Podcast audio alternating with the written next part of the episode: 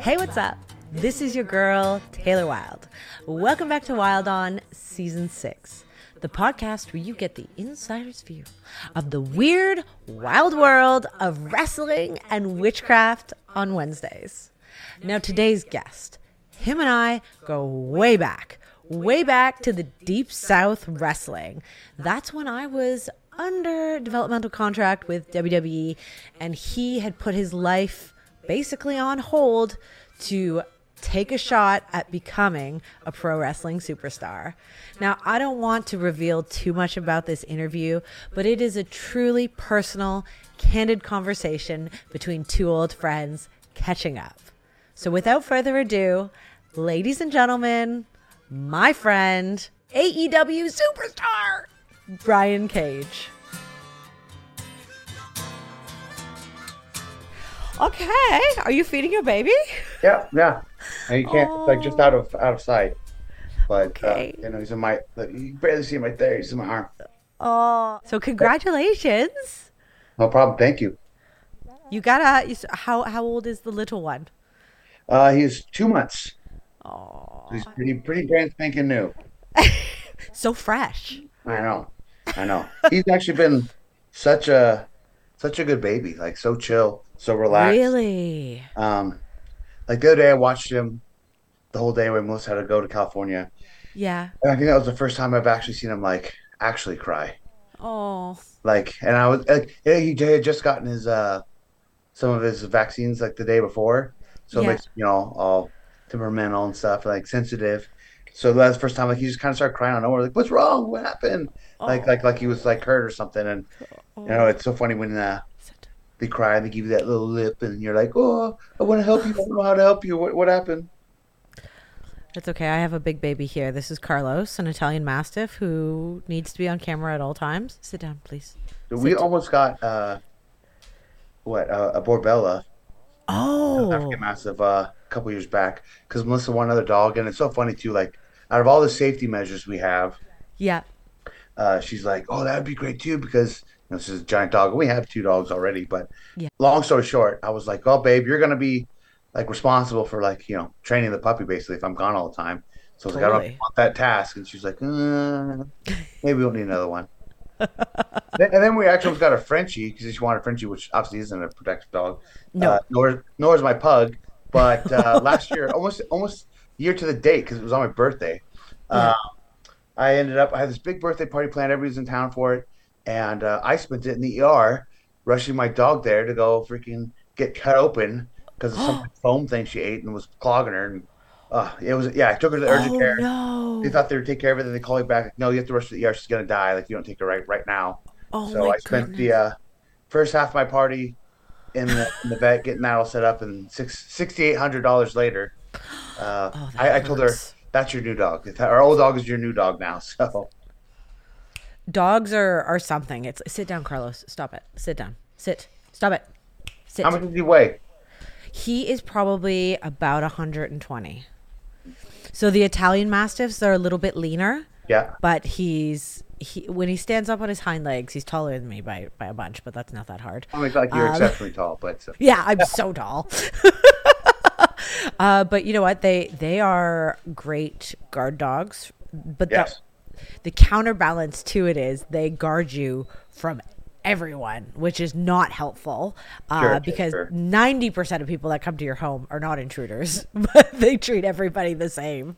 But I don't love people, and when I walk him, people cross the street immediately. So I like that part. Oh, because they're like, big dog, move over here. But they're such suckies, for their own owners. They're, he's a big, big, cuddly, mushy. They just have that switch, right? They're either big suck bags or. I had a Rottweiler growing up.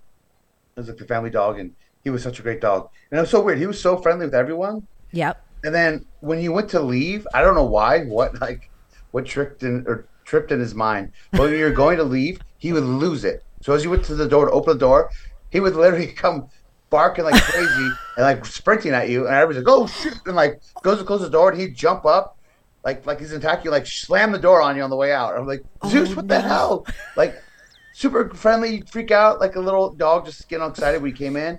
And then as soon as you went to leave. It was like, oh, you want to leave? Well, then we have to come back then. It was wild. I'm like, so my friends like would now and they like, okay, here he comes. But I don't know why. I think it was so weird. So switching gears from dogs to parent life, you and Melissa have had a whirlwind couple of years. You are a big AEW superstar. She's doing her thing full time.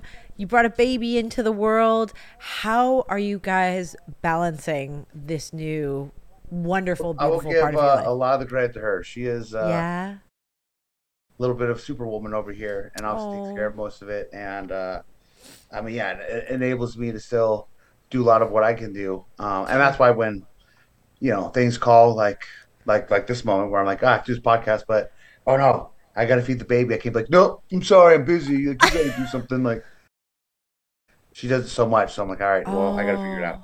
But I love that. And our daughter, actually, who will be 6 very soon, she's actually been really helpful too with them. So good. I guess this is like you said, it's not the first time you've done it, but probably where you are in your careers is a little bit different. Speaking of which, when I first met you in Deep South, number 2, that was so Melissa and I have 2 kids. This is our second one, and I have a son from past relationship. Oh, I didn't know. So like how I even got to Deep South, and I was jumping all over the place, but I don't even know if you know this. So because I was such good friends with Canyon, I remember he hit me up because I talked about possibly like trying to go out to Florida or something because he was there at the same time or at that time.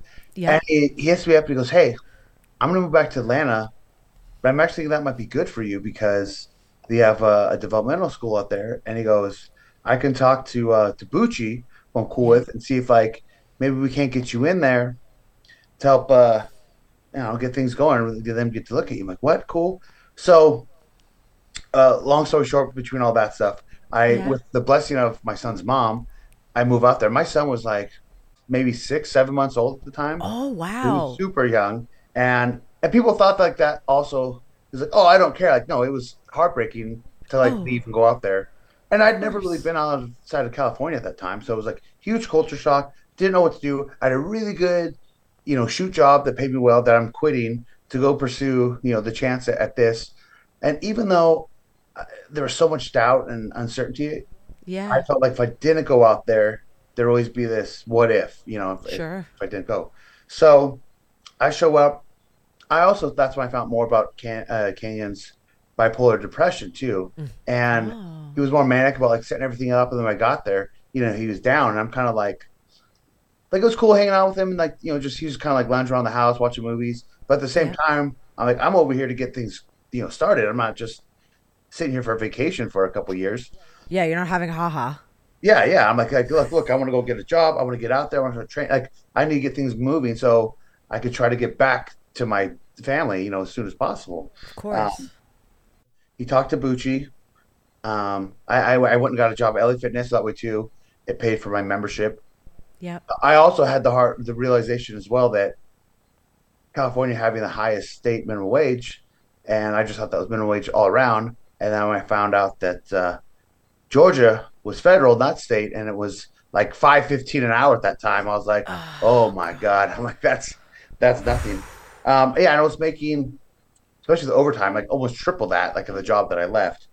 Yeah. So I show up like that Thursday before the show, and I go to the back, knock on the door, like totally like, nonchalant, because I'm thinking like, oh, it's all premeditated and everyone knows.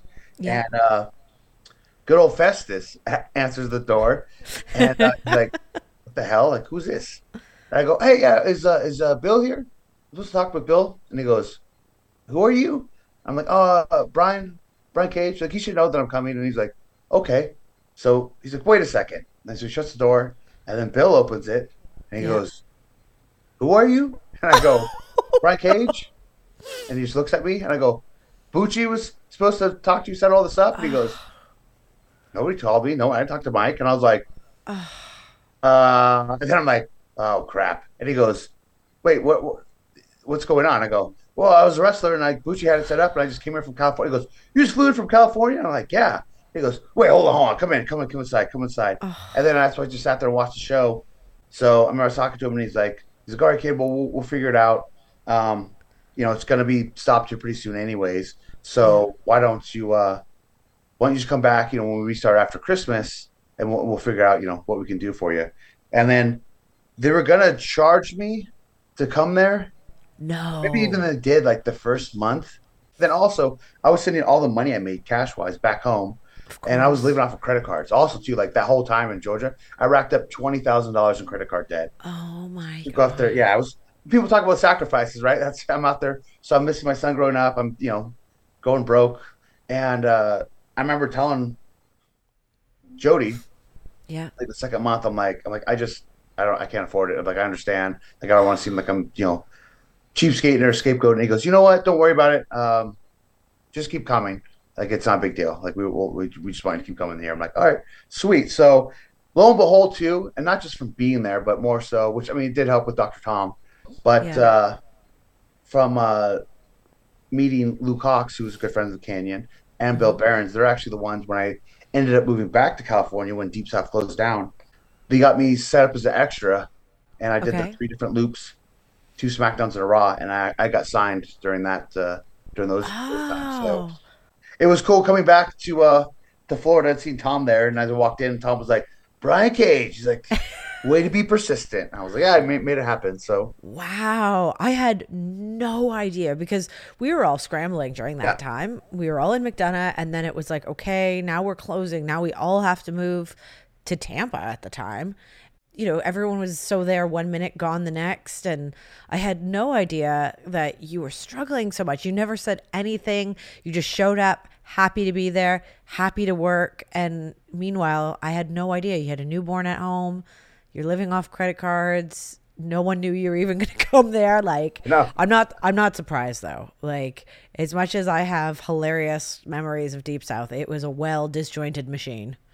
After you quote unquote make it, right? People just think like you had it easy. I'm like, no, I had plenty of struggles, you know, even after that. But that's just part of the deal of like sacrificing it and going after it, you know, whatever your dream is, whether it's entertainment wise, business wise, whatever. So yeah, I mean, it obviously paid off in the end. Like, and all that debt got paid off eventually from wrestling. So thank God. But yeah, I mean, it was, I obviously wouldn't have preferred it that way. But again, as everyone says, you know, things happen for a reason, and I don't know if I would change it. And it helps. It definitely helps, like, humble me and appreciate so much more that I have now, and really respect and just admire everything I went through. That, you know, kind of creates the person that you become. Let's talk about your physique. When we first met in 2005, 2006, you have put in an immense amount of work, and you know you're massive now. You're the most jacked dude, and you know, you're still balancing your life. You're wrestling. You have a new baby. You're doing kickflips on the internet. How are you still on a skateboard at your size? I think that one surprises people the most, too. When we were in Jacksonville, too, for like 21, the Young Bucks got like sent a bunch of skateboard stuff.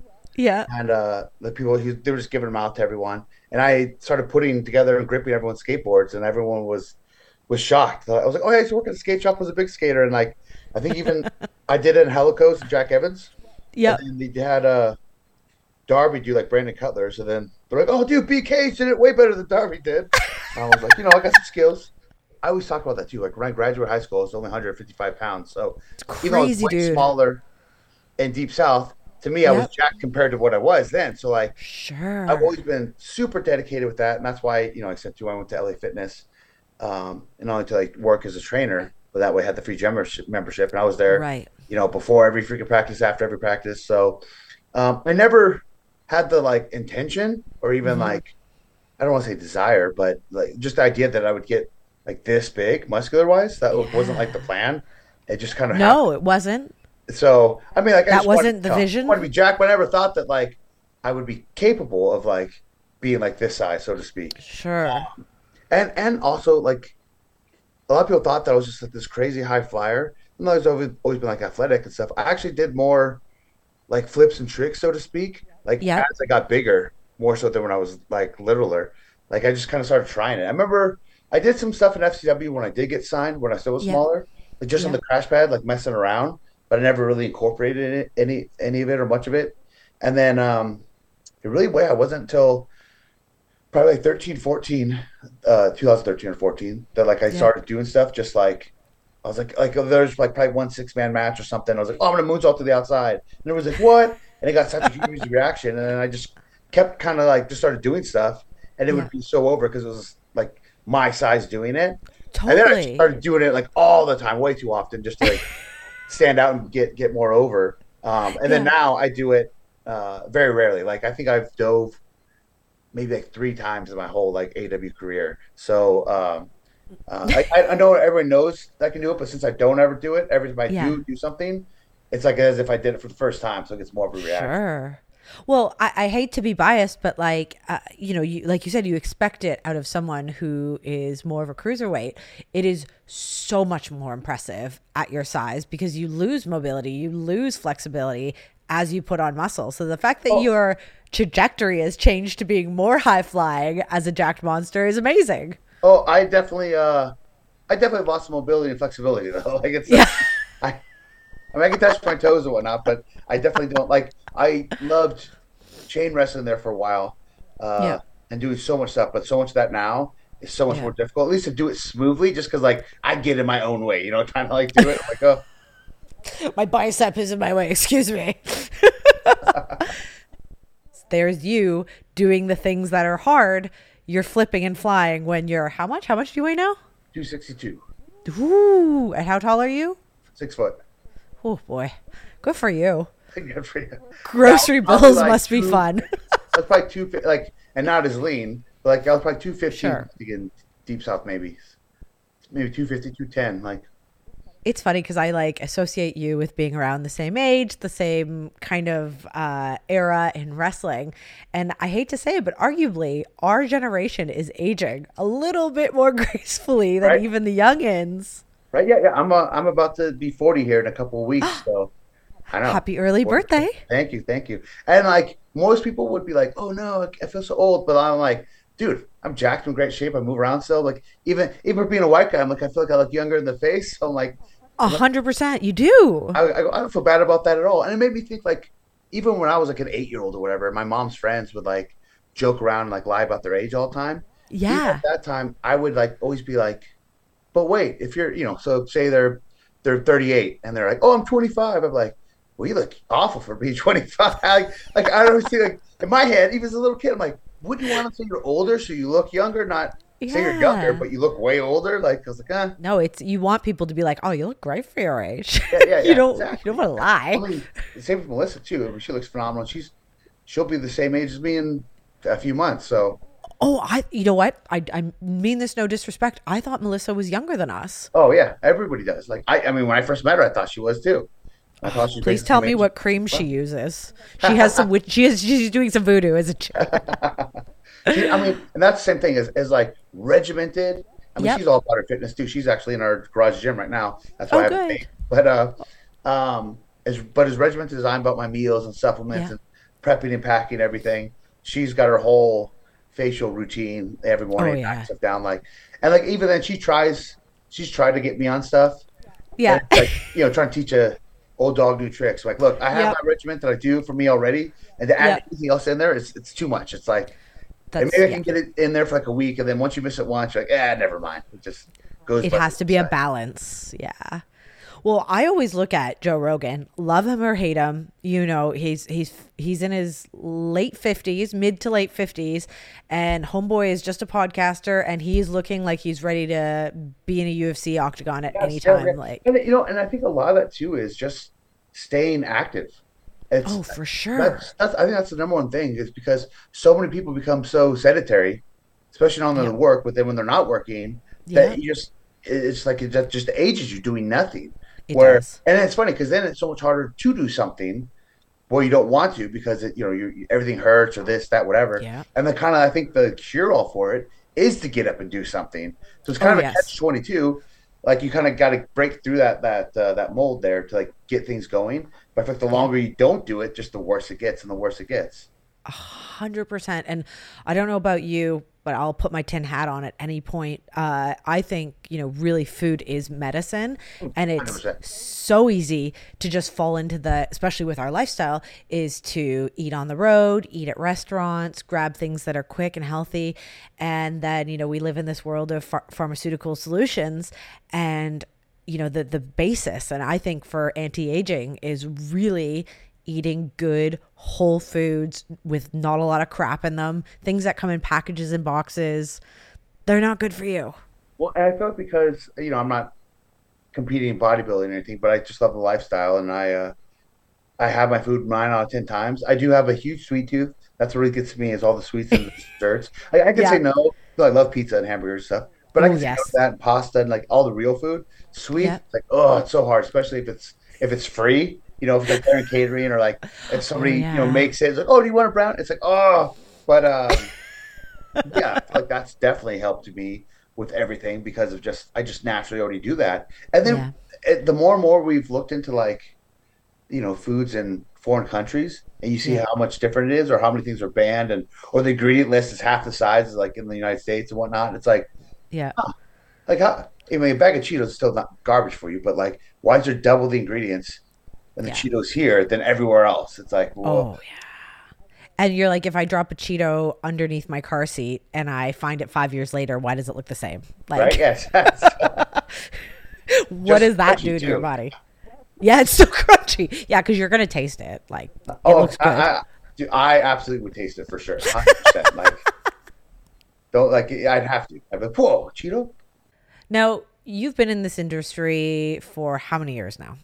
Total from when you started training, going on 18 this year. Ooh, and you've watched the full trajectory of women's wrestling from you know the Attitude Era, probably before, and then since you've been in it, and you've seen what it looked like in WWE with the divas, and now you're in AEW that has a huge, diverse, vast women's division, as well as being married to Melissa, who is a badass bitch in her own right. Hi, Melissa. Congratulations, if you can hear me. I can. Okay. Thank you. You look beautiful. Thank you. I appreciate it. All things considered, I'm a dripping mess right now coming from cardio, but I appreciate it. Bye. Oh. Bye-bye. You know, too, it's funny, and I will take this opportunity to put you over. Oh. Because I remember there wasn't when I first started too, there wasn't a lot of women's wrestling, right? There wasn't you know, obviously WWE, but like in the indies there wasn't that many women. And if there ever was, like they just weren't good. Because they were almost like valets that wanted to be wrestlers, they didn't really do much or whatever. And then I remember I think I've already put you over 1,000 times to yourself, but I remember watching you and Angelina in there and like running like all the spots and stuff, and I was like, crap, I've never seen a girl move like that. Oh. Like just your arm drags and everything else. Actually, even then, the first, I guess, intergender thing I've ever done was taking a head scissors from you as well. I don't think that was the first one I ever taken from a girl. But yeah, I remember I was blown away. Oh. And I remember you talking like Canyon or even friends back home. Like, dude, there's this girl there. Like, dude, she's unbelievable. Oh. And then I felt so, like, bummed when, like, as women wrestling really was blown up, like, you kind of, like, semi-retired, if you will. Yeah. And I was like, dude, she was like so much better than these girls and like so ahead of her time before, like all this women's revolution stuff. So thank you. That is so, so kind. Thank you so much. And like, I think I'll toot my own horn for my day. I know I was ahead of the curve and I was an athlete, and that's why I was hired, because I didn't look like all the other girls. Like I didn't have big fake boobs at the time, and I didn't have, you know, I didn't look like a 90s porn star. And that's where we were at. I was over with the boys and I had the respect, and it was really cool because we had a family, but I always think like my biggest hindrance was the fact that I could wrestle because they never really knew what to do with me, and it was hard to place me. But I had been at it since I was 18. I was hired by WWE just before I turned 20. So by the time I had gone over to TNA, I put in a good 5 years. I was 25 and I was like kind of burnt out, and there was nothing else for me. I knew WWE wasn't going to take me back, and I was too burnt out to do it anyways. So, you know, I had to step away, and I stepped away for 10 years. I was done. Like when I stepped away, I was done, and I wasn't even bitter. I just thought, my best years were behind me. Like I thought this was it when I stepped into wrestling. I really thought this is where I belonged, and I just felt like a square peg trying to fit in a round hole. So thank you. That means a lot coming from you. You're only 20 in Deep South. Mm-hmm. That's crazy, because at 22 also being that good as well. I'm like, unbelievable. And aww, I mean, maybe it's just being Canadian, because I remember there wasn't, when Natty got there, that's all good it was too. And it's funny enough, when I was in FCW, and I guess my old Cage logo kind of looked like a maple leaf or something. It looked more like yeah. And so I remember, like, especially a lot of the non-wrestlers that were there in FCW. Yep. And full players and stuff. I don't even know how I got even brought up, but they're like, they said something about me being Canadian. I go, I'm not Canadian. And they're like, what? Is that you're like a mute? Like, oh no. And they're like, oh, we all just kind of assumed you were, because like you came in, you were like so good, like right away. Like, you're Canadian, because all the Canadians we have here are good. Like, I do remember that. And stuff like, so, yeah. And I go, what? All right, well, I can dig that. I'll take that as a good compliment. I mean, Canadians usually do pretty well in the world of wrestling, because there's not that many of us. Yes. You know, I was in Deep South when the Bella Twins were there, when Natty was there, Angelina, Chrissy Vane. That was when that dial really changed and the Bellas became like it. And those girls work crazy hard, and they're incredible business women, and they've done so well for themselves. But you know, I watched the Divas or Total Divas, and I watched their careers ebb and flow, and I just sat there thinking, what did I do wrong? Like, how did I miss that boat? Yeah, and I thought, I mean, like you just said, you were light years ahead of all of them as far as in ring works. Because you Awesome Kong her first loss, right? Yes. Yeah. Which, you know what, that was the thing. Like, okay, I didn't slot into WWE for whatever reason, but I think it was 2007. I'd have to check my own Wikipedia. When I went over to TNA the first time. Yeah, I was there for about 5 years. And then at 25, I was burnt out. And that's when I left. I was gone for 10 years. And then I came back during COVID. So you didn't wrestle at all that whole time, huh? Wow. 10 years I took off, and that was crazy. Scary. COVID, that's what brought you back on. COVID. Worst time. Well, that was kind of the thing. I had gone through a really terrible marriage, which then resulted in a really terrible divorce, custody battle. And it was during that time that I thought, you know what, I f***ing lost myself during this marriage. And I think when you don't have a good partner, motherhood, you know, it changes you hormonally, physically, mentally. And I just thought, you know what, this is my time. I need to get back to like my roots and who I am and what makes me happy. And, you know, I was a firefighter. I've been a firefighter since 2015. And during COVID, it was a crazy time. And I just thought, you know what, I'm coming back. I'm coming back now, because it would be the hardest time to come back. But wrestling really saved me, I would say, again, because all this personal life I'd built up imploded, and I was fighting for custody of my son. And just like as you do during a normal divorce, like it's not like that I lost custody. I have sole custody, but that the court system makes you feel like at any moment you can lose, and it all gets uprooted. And, you know, Canada was so strict with the COVID rules. I've had so many COVID tests, and to then get a visa during that time to go perform for the first time in 10 years, wrestle in front of no audience. Oh, I know. Wrestling did save me. But what you might be remembering is I came back after 10 years for only 3 months. And then the way my nasty custody battle went, my ex actually used COVID against me and said I was endangering my son's life while traveling during the pandemic, although he was also a frontline worker, a first responder, so make sense out of that. But my son is my world. He's my top priority, and there was no second guessing. Like, okay, I retired for 10 years, I came back 3 months, I'll step back. And I stepped back for another year. So I came back for 3 months, stepped back for another year, and then I came back. So basically, I tried to revive my career at 37 years old. Hey, you know what? It's like the new 20, so who cares? But thank you. Yes, agreed. So, I mean, what do you? I know this is your podcast, but yeah. So what's? No, please. I love this. What are you doing? What are you doing now then? Well, actually, so wrestling is put on the shelf for me again.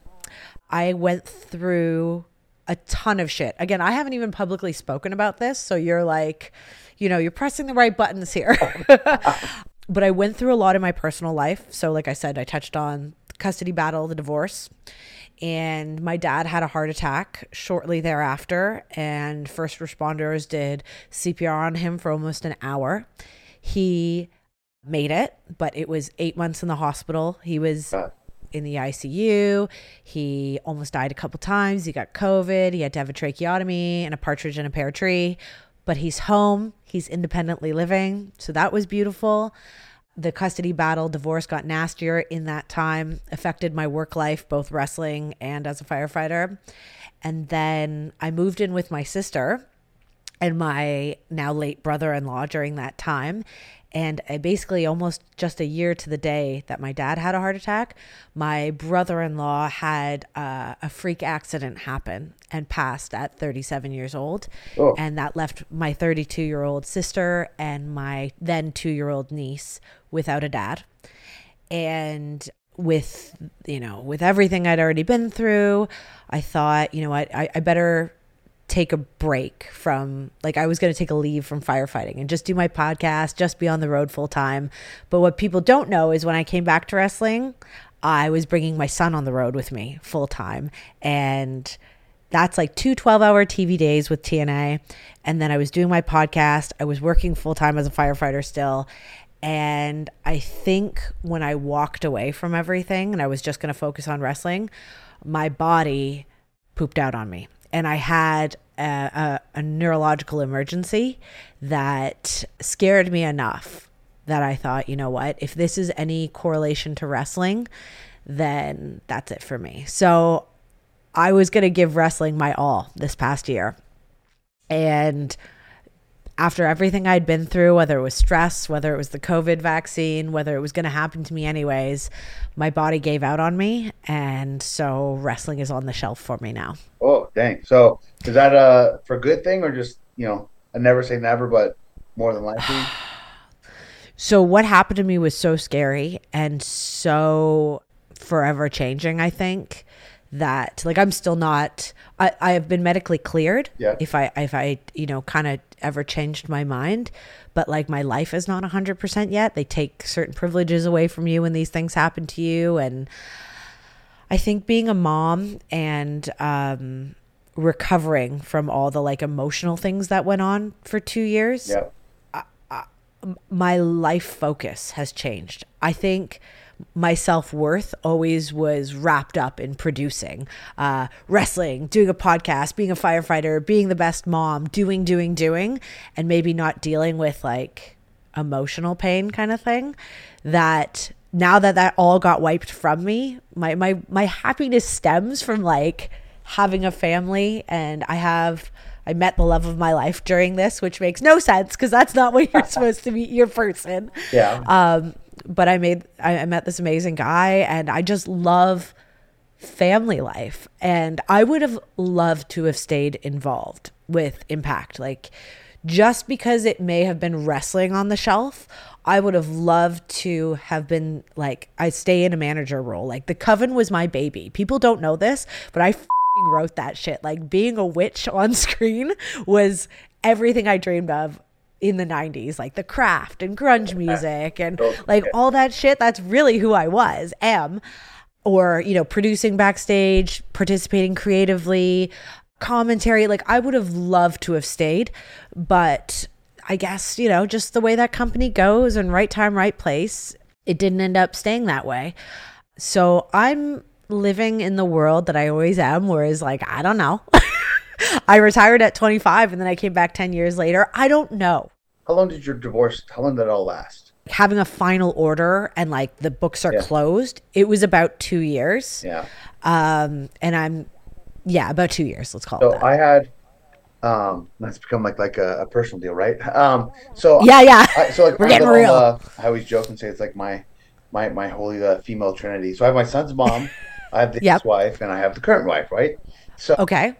When I divorced my ex-wife, and that became bad too, and we didn't even have like anything to really like fight over, and it was still just so bad. And I just had two now where I have friends who are married who might get divorced, and whether they want it, don't want it, whatever.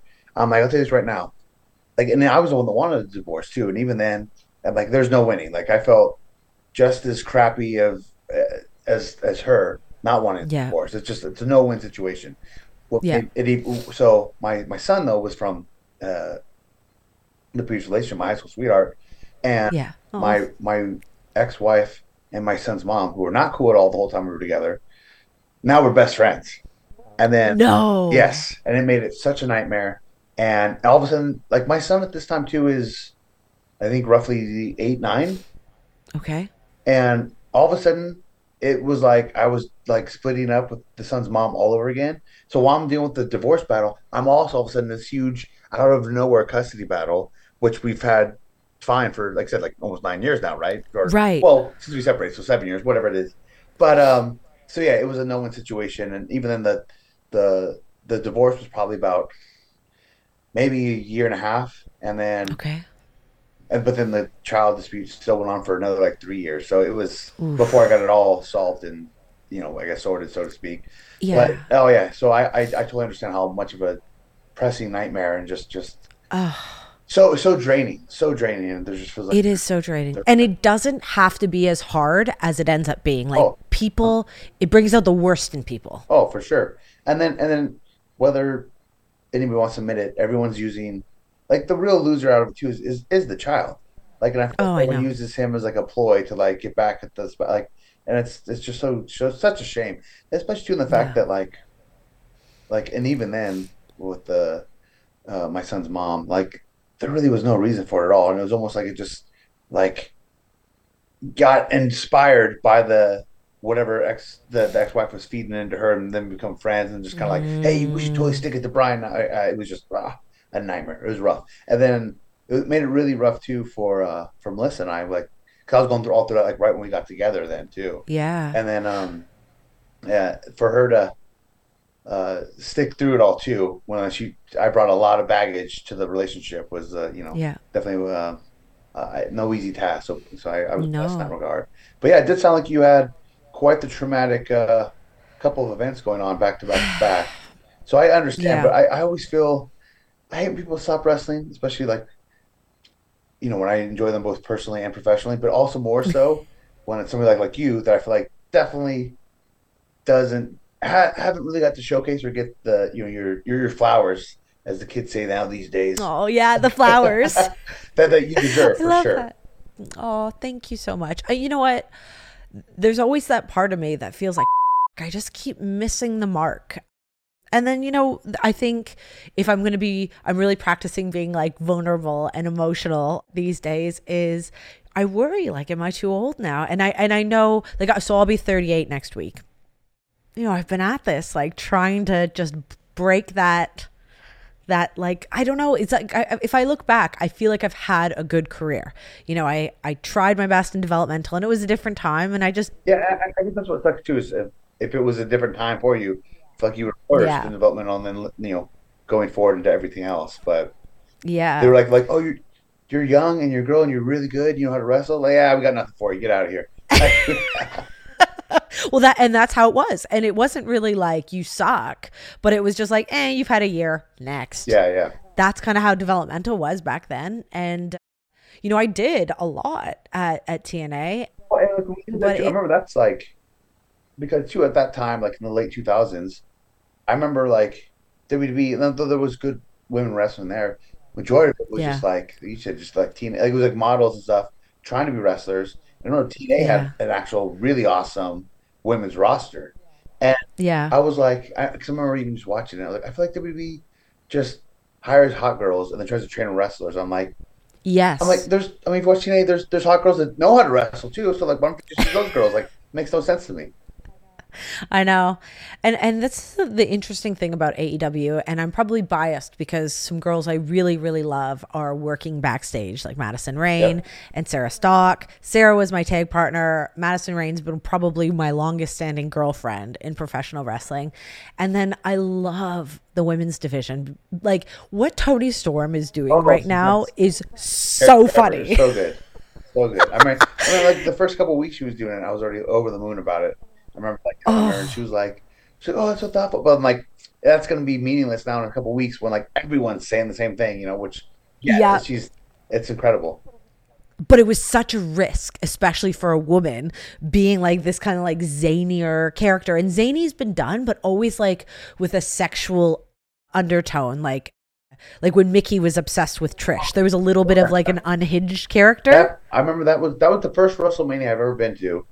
And I remember that was the first match that was like awesome, was her and Trish. Yeah. And I remember too, because they had such a good storyline and build to it as well. And then they killed it in the ring. So. Yeah. And look at Mickey. Mickey is now that girl. She is. She's worked so hard and she's worn so many different hats in wrestling. And now she's going to be responsible for the women's division at OVW. And it's like, okay, what's going on at OVW? Like, this is interesting. Yeah, I heard they just brought her in recently. So, yeah. But anyways, I just love that this turned into a real conversation with you and I catching up. Like, you're welcome, audience. You are watching. Thank you for not asking, so when'd you start wrestling? What got you started? Who's your dream opponent? I'm like, when people ask for podcasting, obviously I wanted yours because you're you. But when people ask, I'm always like, before the first questions of like, is it even worth my time? But yes. I do agree to it. I'm like, all right, do not ask all these questions that are the basic questions that we can find online or listen to 18 podcasts and they all have the answers to. Like it's I'm like, please don't. So I don't know about you, but my favorite podcasts are the ones where it just seems like a candid conversation between two comedians or two actors, and people already know I'm a wrestler and majority of my guests are wrestlers. So we've already cleared that. We already know how our careers began. We don't want to talk about that shit. That's boring. I had no idea, I didn't even plan about talking about the Deep South stuff, which I don't think I've ever talked about. So like that just came out. And again, like, I love it when I'm doing podcasts and people start asking me about, like horror movie stuff or Marvel comic, like what, just like other stuff that I'm into. We just start getting to like a big nerd debate and about things, and it's just outside the box. Especially too, I think it humanizes me more. Yeah. But yeah, I just people see me as this big jacked up meathead that just looks like an asshole 24/7, and like there's like I don't know about this guy. So then when they see me, like they hear me talk and they go, oh wait, he's just a big dork, or like, oh, he's a normal human, I'm like. Totally. Yeah, people can connect and relate to me better rather than just see me like, oh, forget this guy. It's more interesting talking about the way we're feeling today versus like, I think the most painful question is, where do you see your career going? It's like, I don't really have any control over where my career is going. That's the honest answer. Let me text Tony, see what he says. Hold on. Okay. Dear Tony. Right. Exactly. Because we were talking about TNA so much. I went to the show yesterday. I saw that. I hopped in. I got added. I didn't know I was going to do TV on Saturday because I was going to go Saturday. So I had to go in there. And then my flight got delayed and whatever. And I probably got there about halfway through the show. And it was, even more stacked yesterday, Saturday. Yeah. It was awesome. Obviously I'm there and I know so many people there, wrestle-wise, office-wise. So it was great to see everyone say hi, say hello. And the crowd was so hyped, especially for the Josh and Osprey match. It was amazing. I actually was going to leave to go to the gym because we were so late. And then I was leaving, they were about to go on. And I was like, ah, damn it, I got to stay and watch this match. And then I'm so glad I did. The crowd was so hyped for it.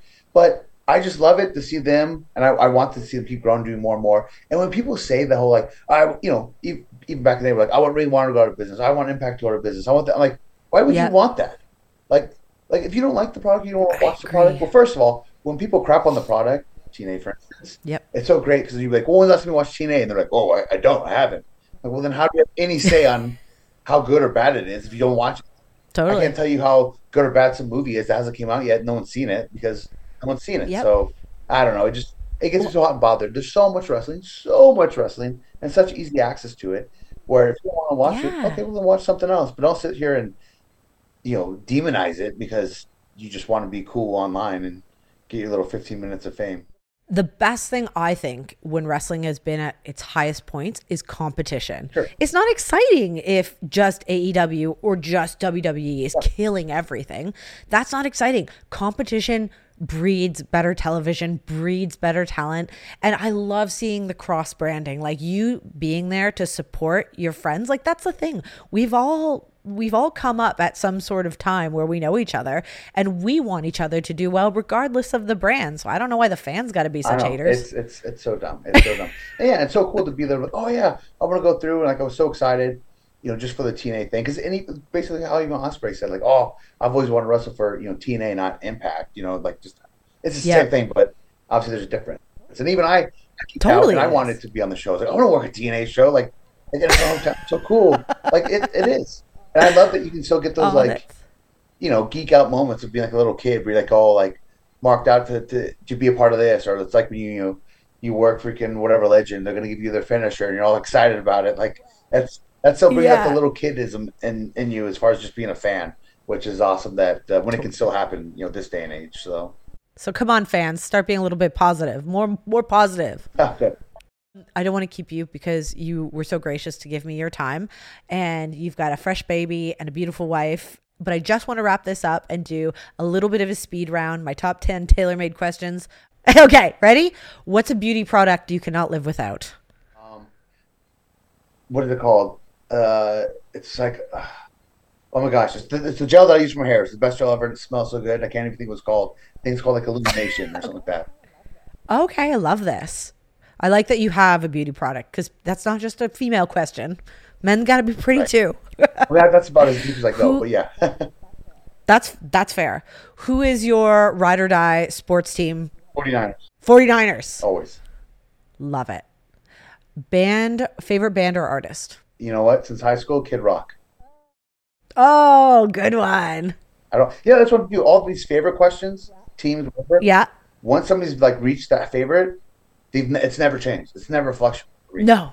That's good. You're a true. Yeah. Some people like to jump because this person was the championship or this or whatever. I'm like, no. Like, once they reach there, that's just them. So. True blue. I love that for you. What is your favorite clothing designer? Oh, I don't know if I have one of those. Or brand. I'll tell you what. Because I don't think I have it, but I'm actually wearing my pants right now. Gasp Nutrition or Gasp Inc. rather, which is a fitness brand. The most phenomenal clothes ever. And like if you go there and try to buy them, you see how expensive they are. There's a reason. Like it's so nice. It's so nice. That's how I feel about Lululemon. People crap all over the price. Yeah, they're not my favorite. Oh, but interesting. I don't know, these fit weird, but like, whether it's like shorts, gym shorts, regular shorts, jeans, their little crazy oversized t-shirts, tank tops, hoodie is amazing. Like it's all their clothing, even their like gym accessories, like your wrist wraps, lifting straps, knee wraps, like all their stuff is like substantially different than anything else gym wise. So, well, that's good because like you don't have like your average off the rack build, so you need to have something that works for your body. Right. And it's just that the quality is just up here. Name a movie that changed your life. Well, because it's in my little gimmick room in here, half of all the memorabilia there is Army of Darkness. I will say that movie. Ooh, that's a good one. I'm a bit Evil Dead, Army of Darkness, Bruce Campbell. That whole lineage right there is if I'm obsessed with anything more than wrestling, it's that for sure. Okay, you talked about comic books. What is your go-to? Like my guy Wolverine for sure, Diver. But okay, so, like, that's where I feel the Army of Darkness. Stuff I have in there, then it's the Wolverine. So I don't know if I have a favorite comic book. If I want to geek out, the Fatal Attraction series is great, or even Age of Apocalypse for any nerds that know what those are. And those are much older comics, but I don't know if I have a favorite comic, but those ones I remember are pretty epic. I'm actually more of a fan too of. I have a crap ton of comic cards. I was a big Marvel card guy growing up, and like. Almost like I have all the crazy expensive like adult toys. I have those now too. But I still have all my childhood toys, cards, comics, all of my little collectibles, and those almost mean more, right? Because they're like nostalgic. So yeah, that's really cute, actually. That's a little like maybe you could never find that fun fact on the internet about Brian Cage. I felt like even then here we'll get this. I remember I had all these all my wrestling figures too. So mad at Melissa. Yeah. So she goes, look, you need to cut down. Trying to be my mom. On so much toys that you have. So I went through all my wrestling figures and I kept the ones that I just really wanted and the ones you really need or care about. Yeah. And I put them in a bin. Yeah. But I'm going to give them away. Like I did like my old wrestling VHS tapes and stuff. That's everything, digitally now. I was also on Craigslist or whatever. It's like Toy Story 3 style. It's like find someone to pass it on to. So I have this big bin full of wrestling figures. Cool, I'll put on Craigslist or whatever. I'll give it to somebody. They'll love it. So I go away on the weekend. I come back. I'm like, yo, where's that bin of figures? And was like, I threw them away.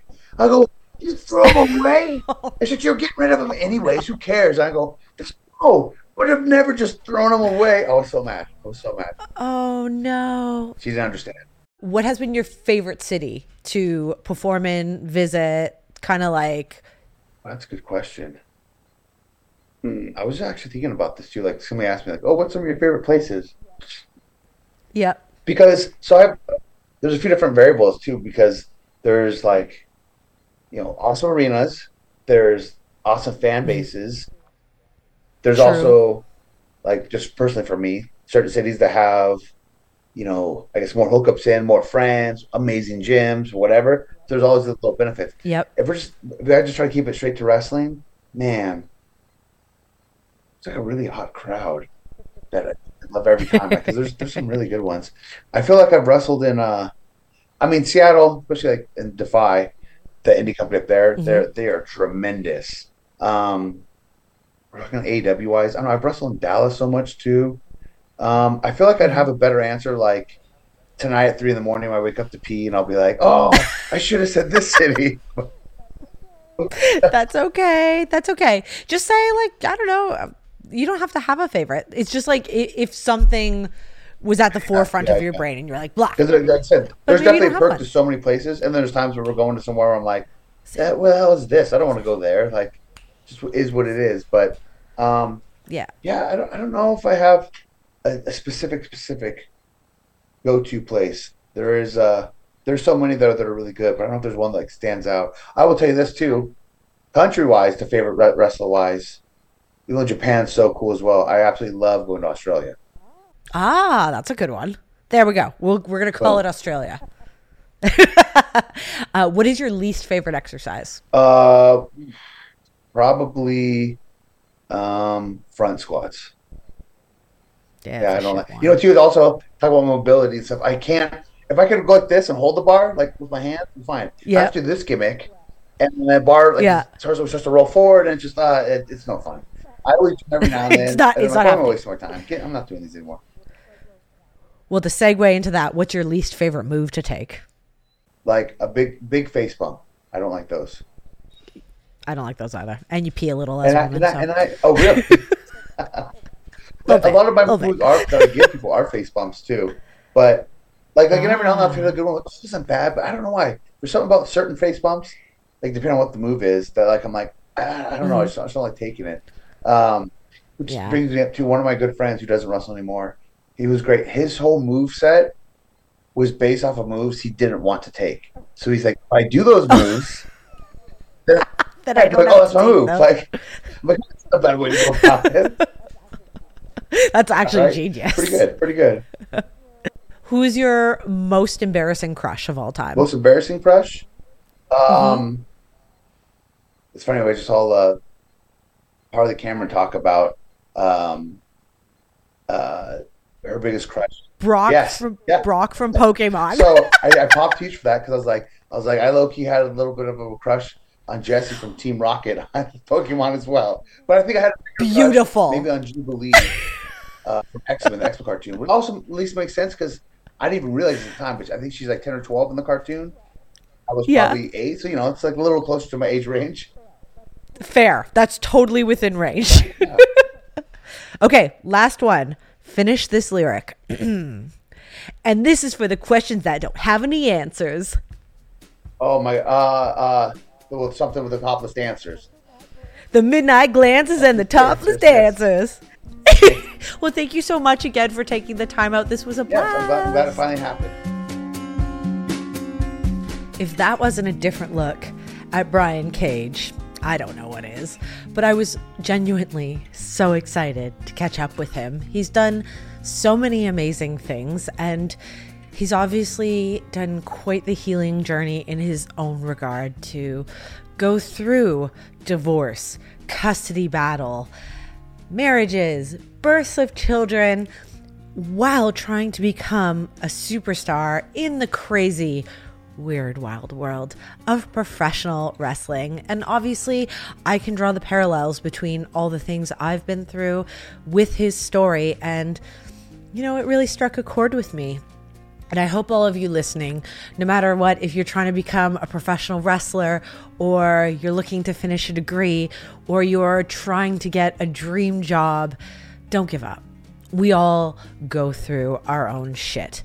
And that's what life is. No one said it was easy, and we all fall. We all fall flat on our face, and we make stupid decisions.